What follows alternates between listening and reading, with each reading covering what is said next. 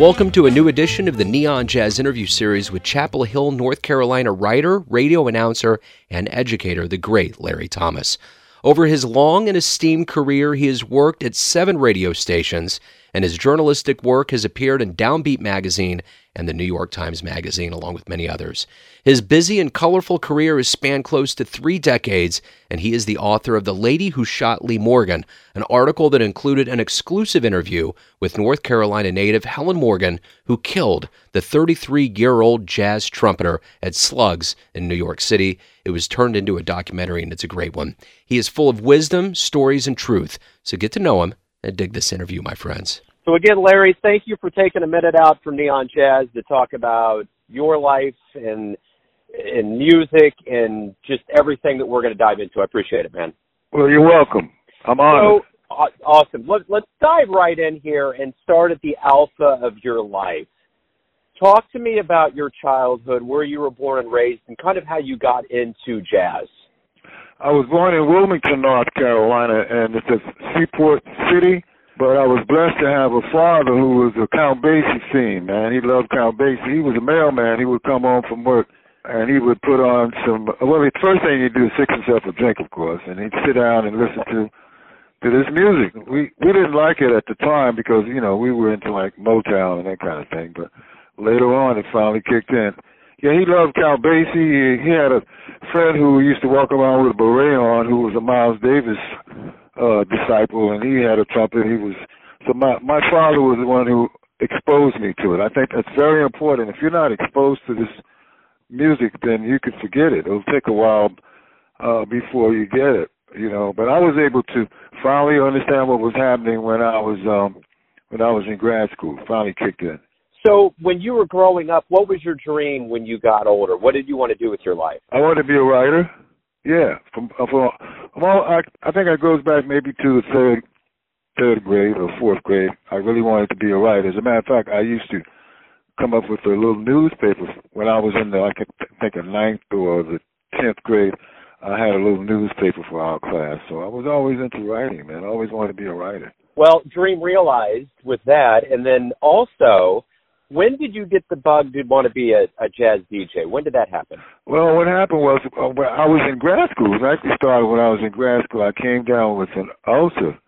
After I recovered, my doctor recommended that I do something, you know, kind of as a stress buster. And I st- I started doing two things, which I'm still doing today. I started jogging. I'm a daily jogger, and I uh, decided to go over to the student operated radio station here in Chapel Hill and you know try to be a, a radio announcer. I was always fascinated by it. You know, I was over. I'm, uh, matter of fact, when I was growing up, I was the guy in the neighborhood who everybody came over to my crib to listen to the new music because I always had the new music. So I've, I've always been into music. That's never been a problem for me.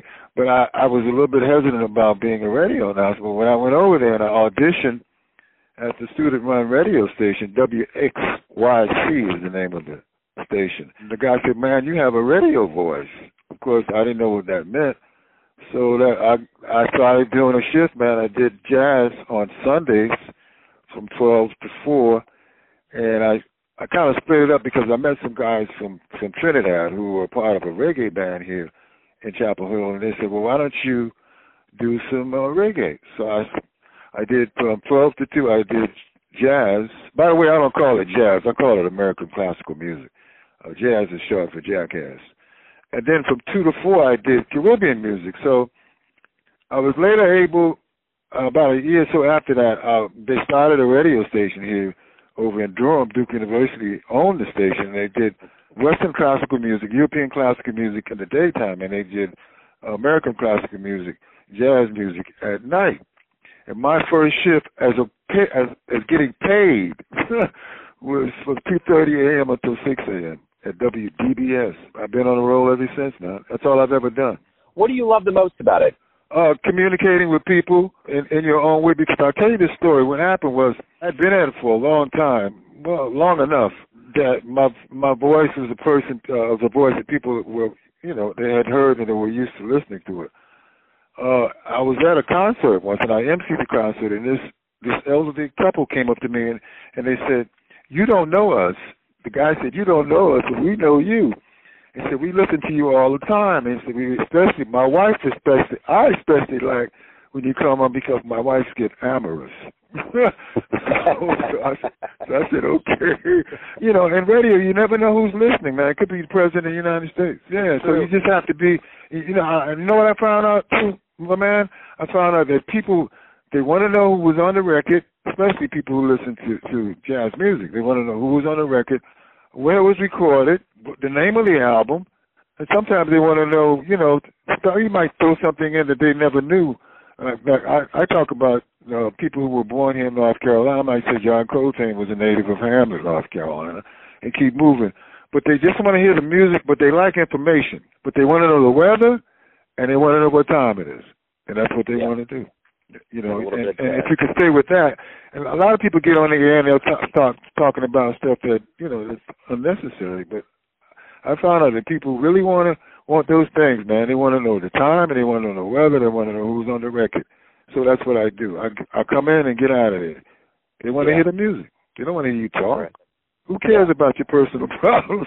you know, right? Who cares? You know, who cares if you had a flat tire on the way to the gig? You know, so what? I mean, yeah. That has nothing to do with the music. Yeah, my dad used to always tell me, no one wants to hear about your problems, man. That's all there is to it. Just, Dig it.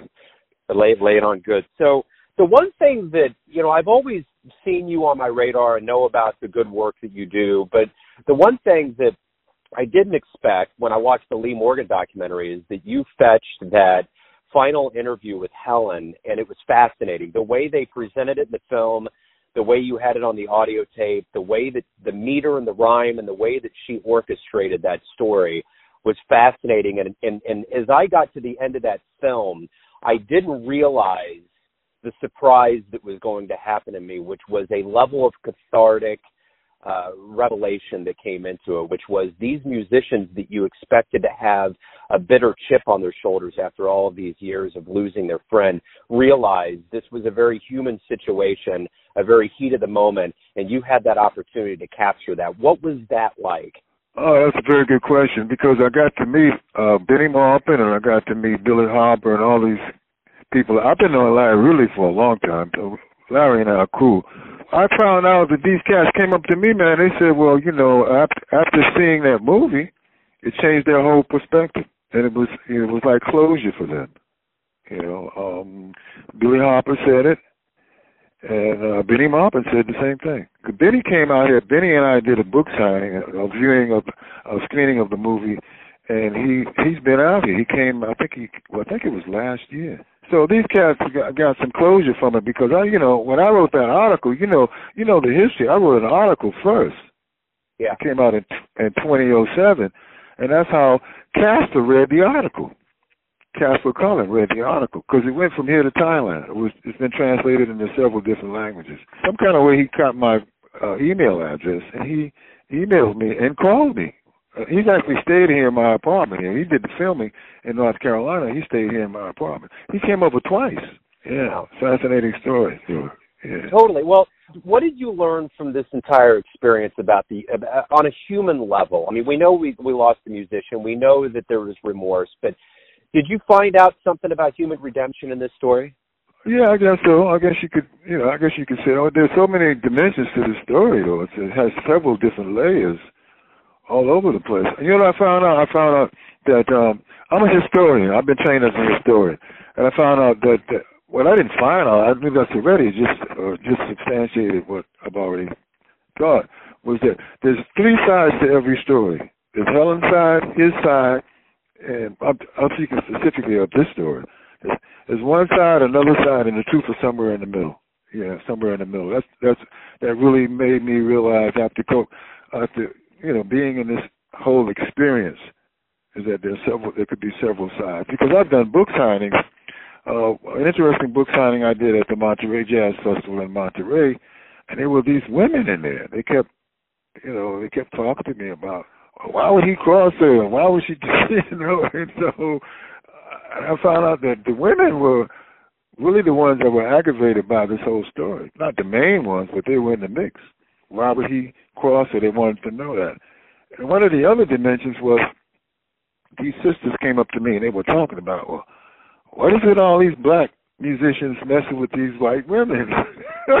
you know, and I, I said, well, I, I don't know what the, you know, some of the cats who I've talked to, they said, well, the sisters, they want to get mad all the time, and I, they want to know when is the money coming in and this kind of thing. He said, but the the white girls, they more understanding of artists. The sisters couldn't dig that, but that's just a dimension. That's another. I mean, there's a lot of dimensions to this, Joe. But I just, yeah. you know, I just I could go on and on, especially with Mrs. Morgan, because when I she was a student of mine. Yeah. She was just a student of mine. She would sit in the front row. She never said a lot, but when she said something, it was you know it was she was she was asking a good question, but she knew all about this stuff before a lot of those students who were in my class. But she she was interesting because when I went to interview her, she was by herself, and it just seemed like something she had wanted to get off wanted to get off her chest, and she just she just started talking, man. Started rattling.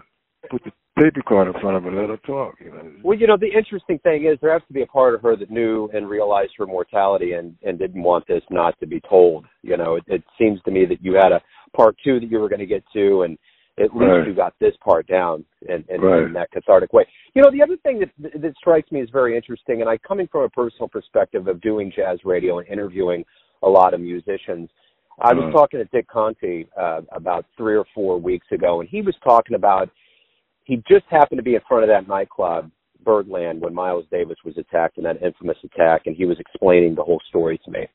And it's like uh, this three sides to every story that you're talking about. He opens up the papers, doesn't realize it's that big of a story, and all of a sudden, boom, it's front page. It kind of lays a foundation for Miles Davis and his life.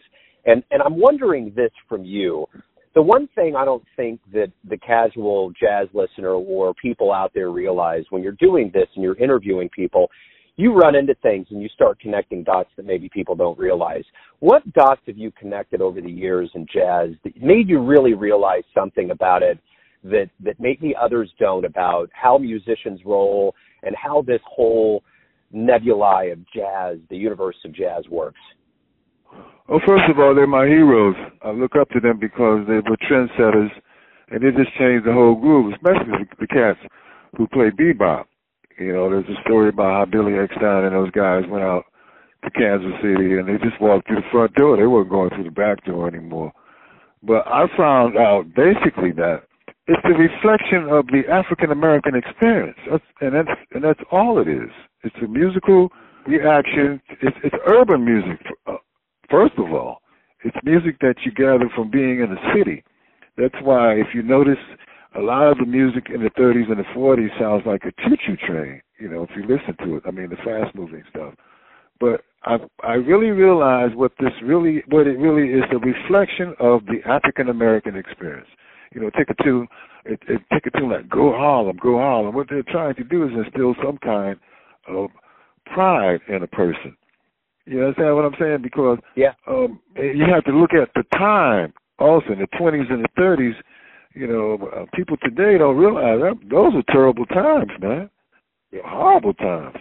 You know, so they had to create something that kind of gave them some kind of joy in, in their existence because their existence was a cruel existence, man. So this music basically reflects I mean, it's been denigrated. I, I've written, uh, I have a uh, essay called "What What is Jazz?" Jazz is a term that was created by those who wanted to deny it, it its dignity. You know, oh, that's nothing but jazz. You know, that's jackass music. That's, that's, you know, and they, they first called it nigger music, and then they called it jackass music. Then they called it jungle music. You know, and then finally they called it jazz. J A S S, the original Dixieland jazz band. It's the most sophisticated music in the world, Joe. Yeah, I agree. Created by the most sophisticated people in the world. They just need a little help. yeah, yeah. Understanding their point.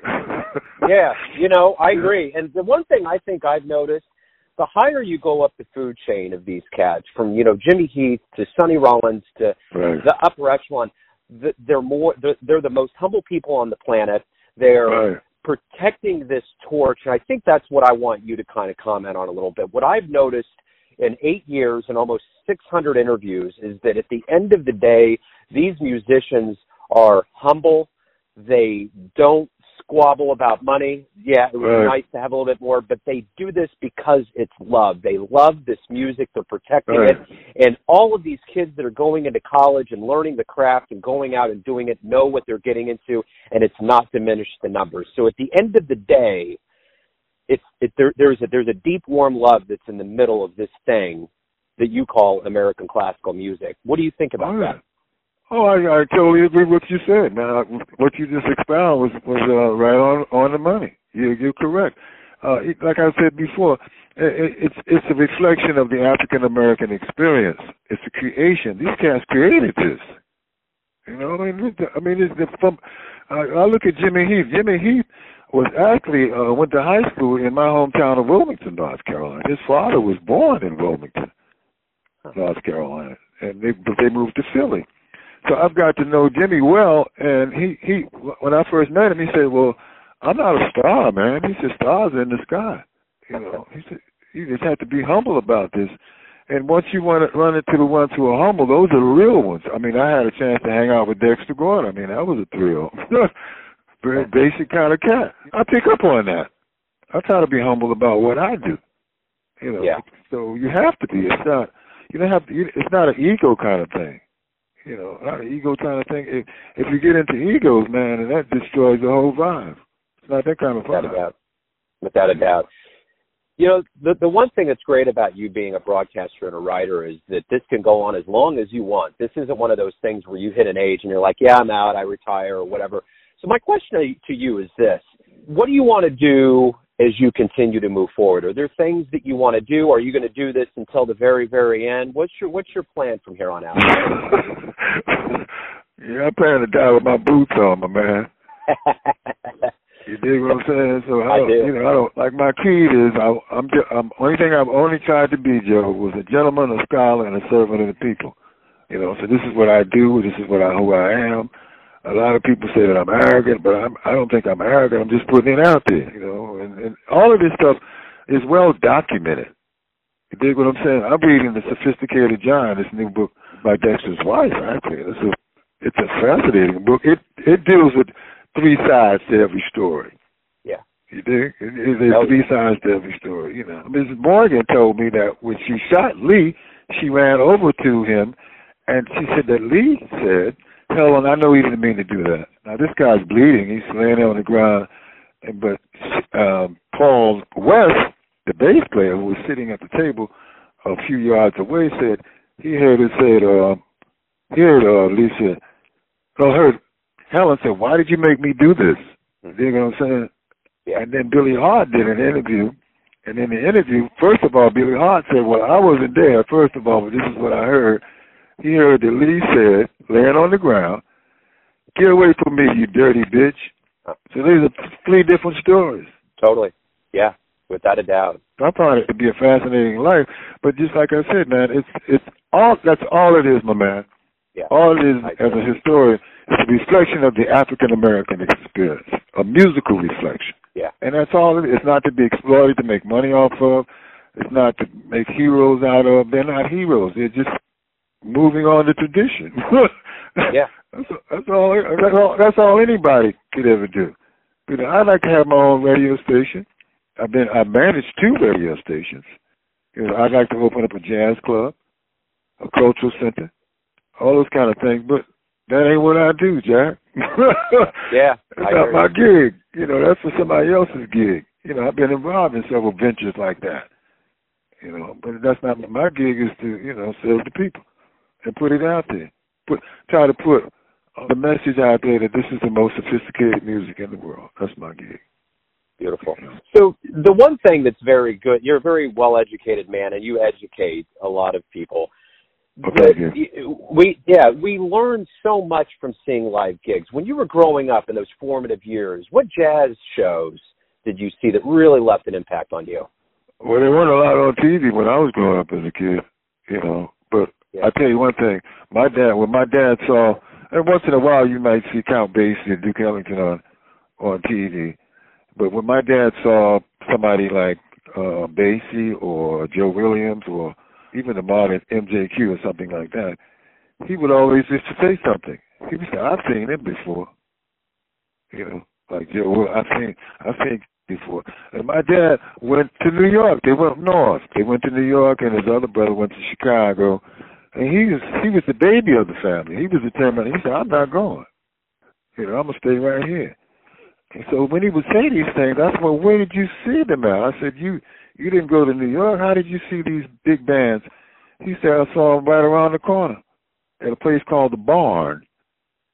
And I found out later on doing research that these musicians would travel south. Dexter told me one time that he played in the tobacco barn in North Carolina.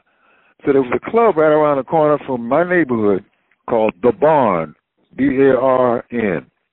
All these people came there. Wow. Cab Calloway, uh, Lionel Hampton, Louis Armstrong. They would they would just go to to the south, man.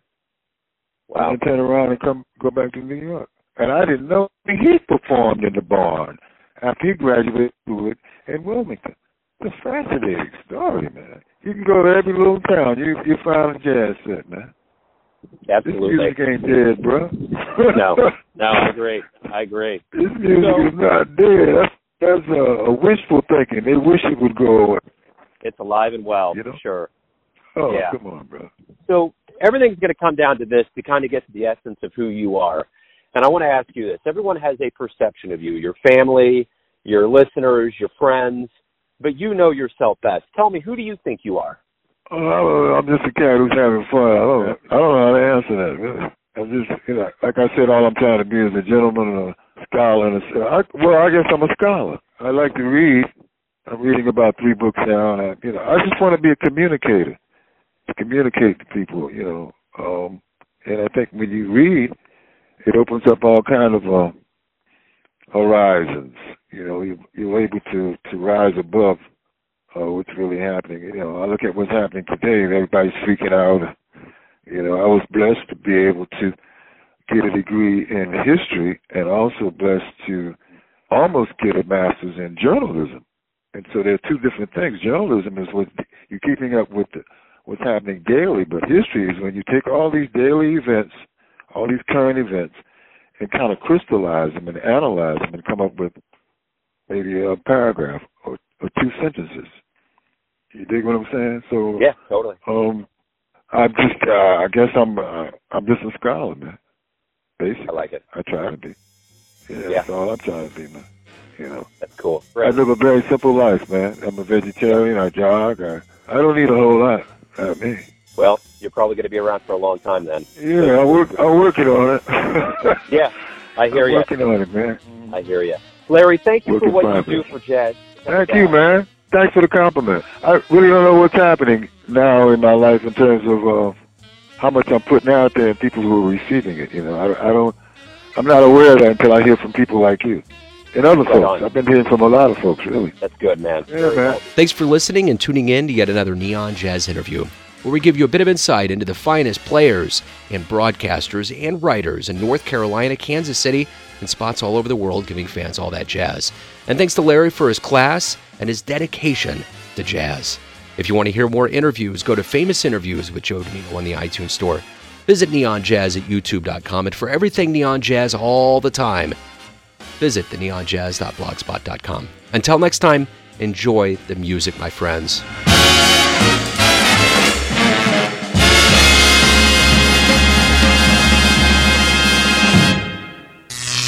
Neon Jazz.